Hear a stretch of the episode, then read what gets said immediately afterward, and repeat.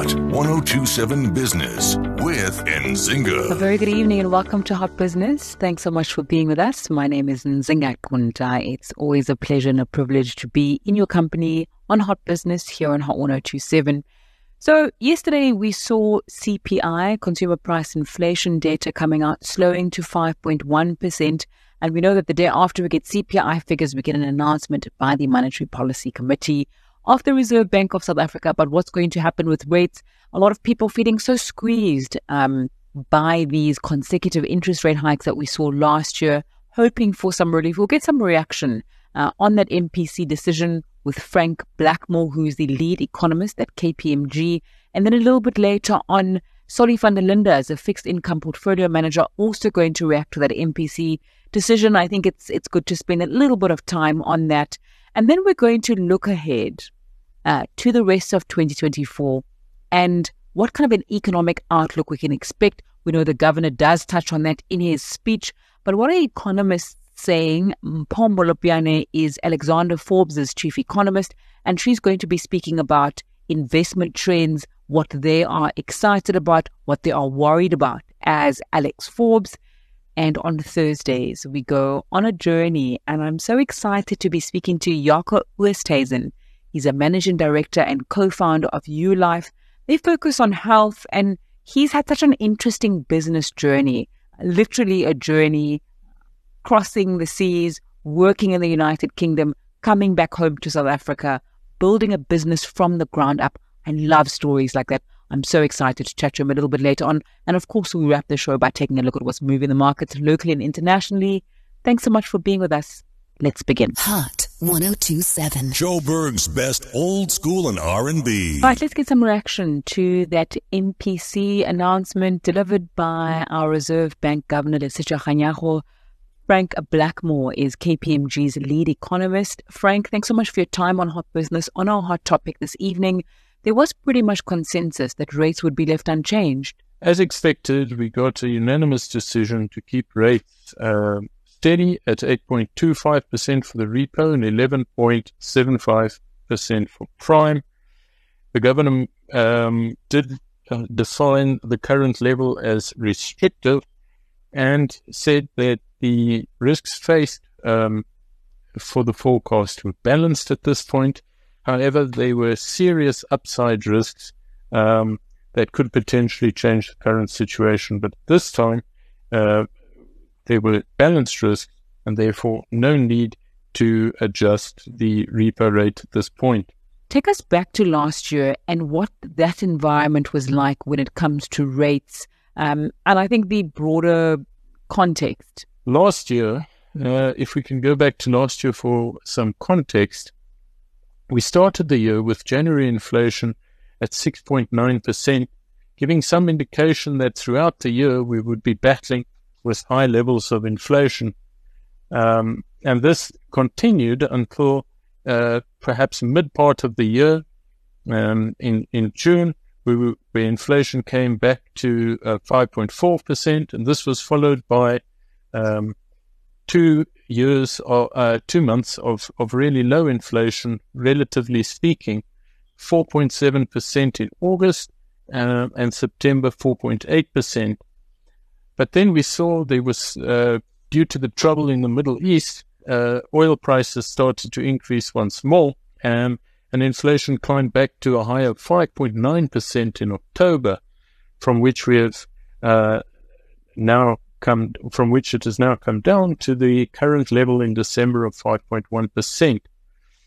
The highest point of inflation came uh, nearly two years ago now, in July of twenty twenty-two, at seven point eight percent, and it's been fifteen months. Um, it has taken fifteen months for that inflation to reduce to the current level of five point one percent. That also sort of gives an indication that given the stickiness of inflation, in other words, it's not coming down too quickly, we could wait um, another few months before we see um, a level at which the Reserve Bank would be allowed to then um, reduce rates. Frank, what does today's M P C announcement mean for us as consumers? What do we need to be doing? Today's M- uh, M P C meeting for consumers, uh, unfortunately, is no is no reprieve, um, because no, uh, you know, the interest rates remain steady at eight point two five percent, uh, prime at eleven point seven five. Um, the the governor also likes to say um, that remember there are two sides to the market, and the interest rates sort of balances out the lenders and the borrowers in the market. And if you are a lender, in other words, if you're a saver, if you're a pensioner or whatever, you will enjoy higher interest rates, um, a high interest rate environment, because the return on that income will be higher than in a low interest rate environment. Uh, obviously, the converse is true for borrowers, and a lot of that borrowing would have been reduced at these high levels of interest rates. What is important, however, is that Um, inflation continues to decline to a point when the Reserve Bank can act and, and reduce those interest rates. And what about for our country and the broader economy? For the country and the broader economy, uh, today's M P C decision um, d- does not have uh, much impact, although um, if inflation remains high for a longer period of time, it obviously means interest rates remain high for, for a longer period of time. And especially for business, um, this is seriously pressurizing, because all the cash uh, that they have in their business, they have to divert from from other areas to things such as servicing debts and making sure they remain operational over these high interest rate times. Um, and, and obviously, this makes uh, businesses more vulnerable to additional external shocks. So if something had to occur that would reduce their sales, Uh, or unscheduled type of maintenance may not meet, uh, need to take place over this period, um, they may not have the cash available um, because that cash has now been diverted to, to servicing their debts at these high rates, and that could be uh, obviously detrimental to, to both the economy and the country.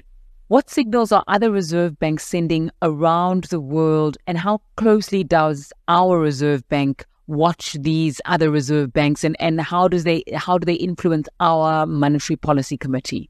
The other Reserve Banks around the world are also signaling that they need, they are probably at the peak um, of their interest rate cycles, and the next steps uh, would probably be a reduction in those rates.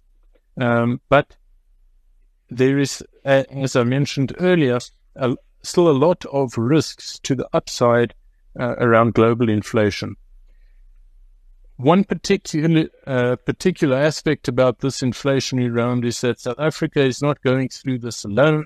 It is not sort of caused by um, excess demand within South Africa's economy. It's caused by supply side, and, and is a global phenomenon brought on about initially by uh, supply blockages in COVID nineteen, and then it became the inv- Russia's invasion of the Ukraine and, and the impacts thereof.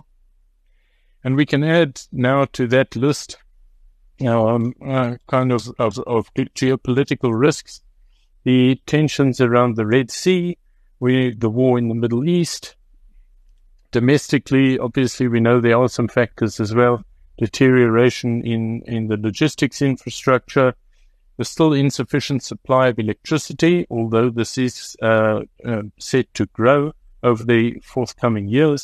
The El Nino phenomenon up to this point hasn't shown too much bites or a negative impact on the agricultural sector, but it's a multi-year uh, phenomenon, uh, and it could kick in more in a more extreme version um, in, in the years to come.